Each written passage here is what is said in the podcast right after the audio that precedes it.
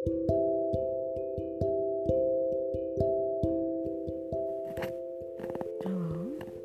selamat malam. Ketemu lagi sama Wit Hanjara di sini. Semoga malam kamu menyenangkan ya. Ya, malam ini aku mau nemenin kalian dengan satu penggalan lagi cerita yang aku mau bawain dari temen aku, Pyoljang, uh, dengan titel Astropil. What's mean Astropil? Astropil itu kayak apa ya? Artinya perbintangan. Ya. Kalau kresek-kresek sorry ya. Jadi astropil itu kayak perbintangan. Karena memang cerita astropil ini ngangkat kisah seorang rasi dan bintang. Mungkin kalau yang biasa pernah dengar ataupun baca cerita Biljang yang berjudul Rasi Bintang, mungkin udah gak asing lagi. Betapa recehnya isi cerita di sana. Sebenarnya Astropil ini juga nggak apa nggak kalah receh, nggak kalah menarik. Cuman mungkin kalau di sini lebih serius karena rasi sama bintangnya udah gede. Kalau di rasi bintang uh, versi mereka tuh masih kecil, masih unyu-unyu. Oke, okay.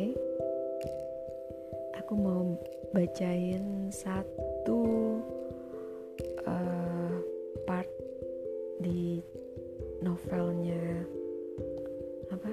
Novelnya Astropil ini dengan judul Melepas Topeng.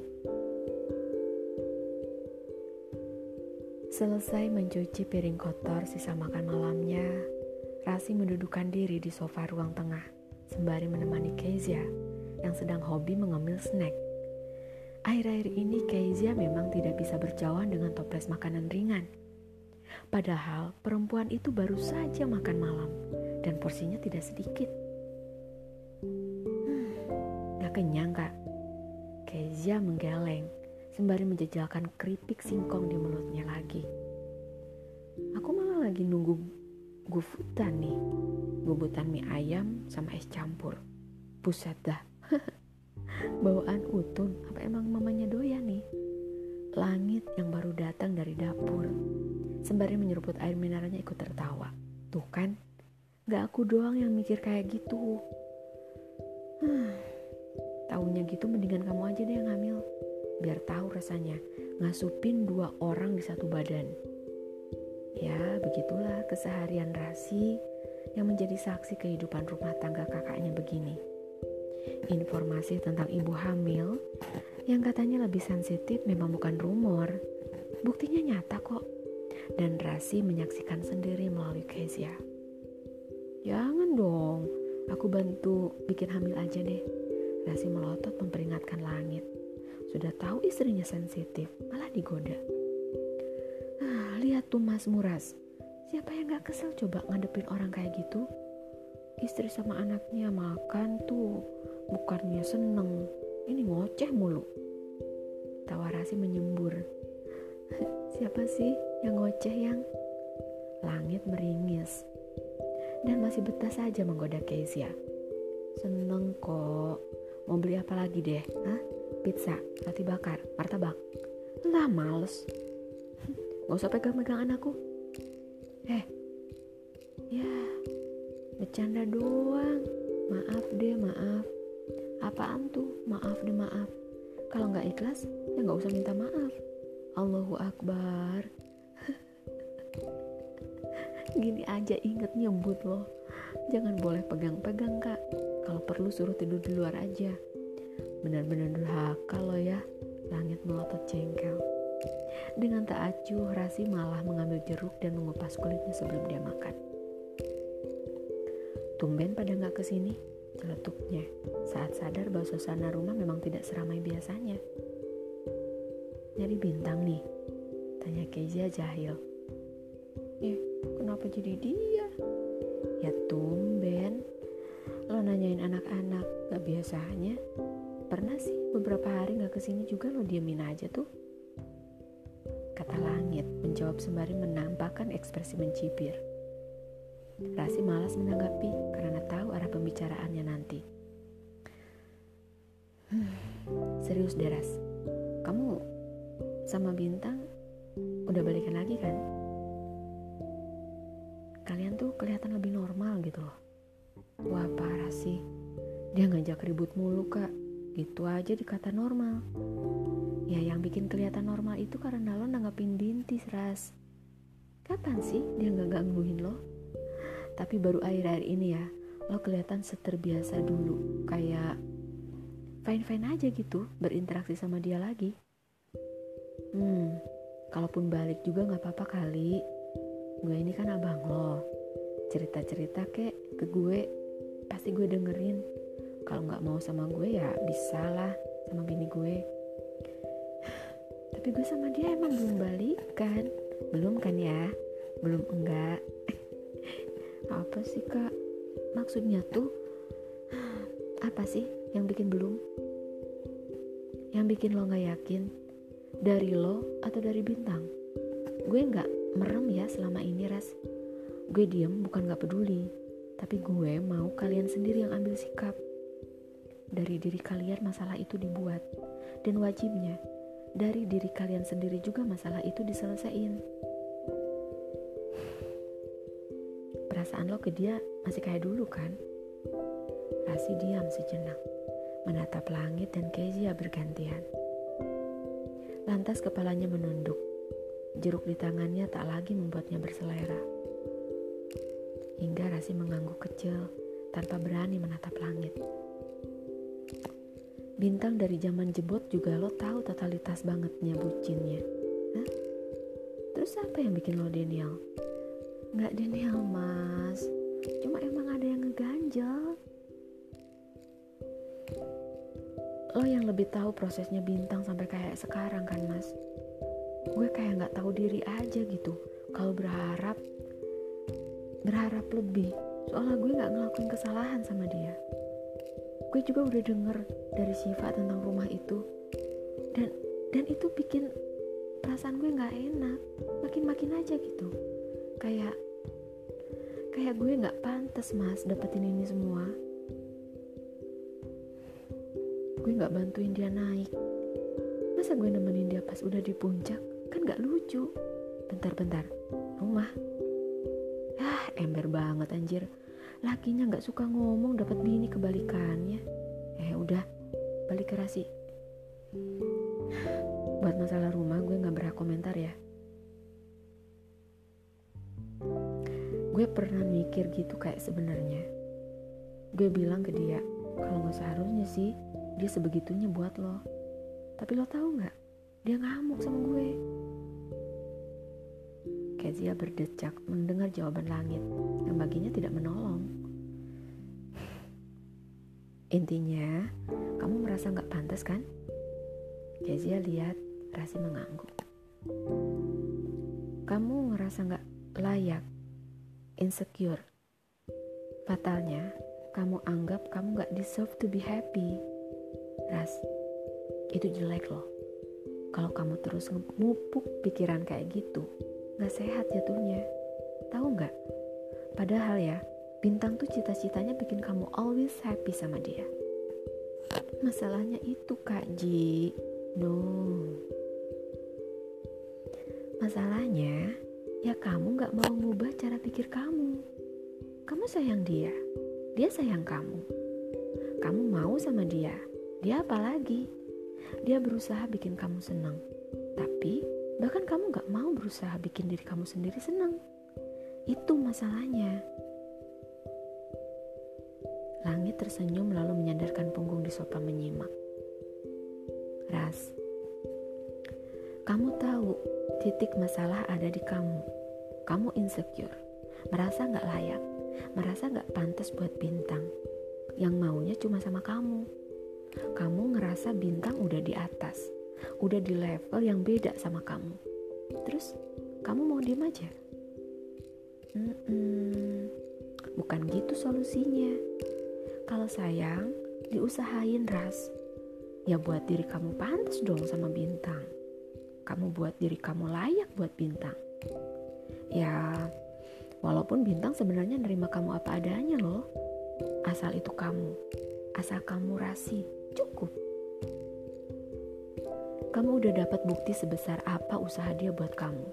Sekarang giliran kamu berusaha memantaskan diri kamu sebagai usaha balik, biar kamu ngerasa pantas sama dia biar kamu ngerasa pantas buat kalian bisa sama-sama lagi. Ngerti? Aduh, makin cinta gue sama Bini. Langit memeluk Kezia dari belakang. Tuh, dengerin Ras. Keluarga juga udah kenal bintang Ras. Ayah, mama, bude. Gue juga nih. Gue kenal dia kayak gimana. Luarnya Binti memang suka bikin salah paham. Hai doang. Tapi gue tahu kok dia bisa tanggung jawab sama apa yang dia lakuin. Mentalnya nggak kayak mental agar-agar. Gue nge-training dia bertahun-tahun tuh. Terus lebih dari semua itu, lo nya sendiri juga masih ada perasaan kan sama dia. Buat pertimbangan aja sih. Tuh, aku baru juga dua bulan putus kah sama Ganes. Gimana omongan orang? Lo nggak minta makan orang-orang Penting banget ya dengerin omongan orang. Potong langit. Lo yang tahu cerita hidup lo kayak gimana. Orang mah gampang tinggal komentar gak tahu dasar, Ras. Tangan lo tuh cuma dua. Gak bisa nutup mulut mereka. Tapi dua tangan lo itu bisa buat nutup telinga lo. Di dunia ini aja, ada aja orang yang gak suka kita seneng. Ingat, lo nya udah ngelepas bahagia lo. Terus lo beneran gak bahagia mereka ngapain ya tetap aja ngomongin lo lah gak habis-habis ras kalau dengerin komentar orang ntar dikira selingkuh baru putus sudah dapat ganti kapan PDKT-nya emang kamu selingkuh enggak kan ya enggak lah kak ya udah kan berarti faktanya emang kamu kenal bintang lebih dulu dari Ganes Ganes mundur bukan karena ngerasa kamu ngehianatin atau ngerasa kamu selingkuhin. Tapi karena dia tahu ada yang gak bisa dia lewatin. Dan kita harus ngehargain itu. Dia tahu gak bisa mengkhianati keluarga, terlebih keyakinannya. Dia mundur karena mau kamu seneng. Dapat poin ya? Iya, dia mau kamu kejar apa yang bikin kamu seneng. Dia juga mau nyari seneng yang gak bisa dia rasain pas kalian sama-sama. Doain aja Ganes yang baik-baik. Kalian udah beda jalan buat nyari seneng. Kalau lo duluan yang nemuin itu, ya berarti emang takdirnya gitu. Ntar ada waktunya kok buat Ganes juga. Orang baik bakal nemu yang baik juga. Gue lihat sih, Ganes juga normal-normal aja tuh hidupnya. Tumben lo baik. Ya elah bener-bener lo ya. Dah pikiran tuh. Omongan Kezia sama gue. Yang lo rasa baik ambil yang enggak terserah lo deh mau diapain. Gue emang bukan abang yang setiap hari bijak bin baik ya tapi gue nggak mau lo kenapa-napa sialan dangdut banget ya gue males ah Kezia tertawa saat langit melipir meninggalkan dirinya dan Rasi untuk ke kamar. Tahu nggak, dia suka ngawatirin kamu kalau lagi cerita sama aku. Udah ya, jangan ditepis lagi. Siapa pun berhak bahagia kok Ras, termasuk kamu Makasih ya kak. Mengangguk. Lalu keduanya saling melepas pelukan saat seseorang memencet bel rumah tanda pesanan makanan telah datang. Tanpa Kezia tahu. Dalam diamnya Rasi, perempuan itu berkutat pada satu masalah yang tidak bisa dia suarakan tentang Aruna. Dan dia memilih untuk bungkam. Ya, sampai sini. Banyak yang seru sih di ceritanya. Rasi dan Bintang ini. Beneran, semuanya asik, semuanya runut. Uh, aku suka banget cerita-cerita yang dibikin sama Bioljang ada apa uh, SA Stay Alive. Itu beneran Baekhyun banget. Di mana aku mm, ngebiasin Baekhyun dan Byoljang ini membuat apa ya sosok Baekhyun ini serasa lain dari yang lain. Anti mainstream terus uh, Baekhyun ini di sini mainnya kentara banget. Aku suka aku suka aku suka bener asli di di Stay Alive ini. Jadi uh, ketika dia bikin cerita yang masih apa pakai cashnya Baekhyun tapi dia pakai nama lokal. Walaupun dia ganti uh, namanya pakai nama lokal tetap yang ada di pikiran aku tuh pembaca itu bahwa itu tetap Baekhyun cashnya kelihatan banget ketika bintang Aka Baekhyun ini uh, apa serece apa. Ketika dia nyablak gimana ketika dia jahilnya gimana? Ketika dia manyun sambil marah-marahnya gimana? Itu kentara banget jelas banget kelihatan. Kebayang? Oke okay, itu dia bisanya gapeknya di situ si Byoljang ini. Oke okay, nah kayaknya sampai di sini aku bacain ataupun nge-review. Nggak nge-review juga sih sebenarnya ya. Aku nggak jago nge-review cuman ini pendapat pendapat pribadi aku tentang cerita uh, Astropil dan cerita yang lainnya karya Bioljang gitu. Makasih Biol atas kesempatannya aku bacain cerita kamu di podcastku. Makasih banget buat kalian yang dengar cerita aku malam hari ini. Semoga seneng semoga dapat feelnya. Dan untuk pengen tahu cerita kelanjutannya ataupun asal mulanya asal mulanya cerita si uh, Astropil ini pengen pengen tahu kayak Rasbin kayak gimana mampir di Wattpad ya. Oke terus ada juga PO-an novelnya. Bisa kamu nanti uh, approach approach deh sama Biuljang nanti aku kasih kliknya ya eh linknya di sini. Makasih buat semua. Selamat malam selamat beristirahat. With Hanjara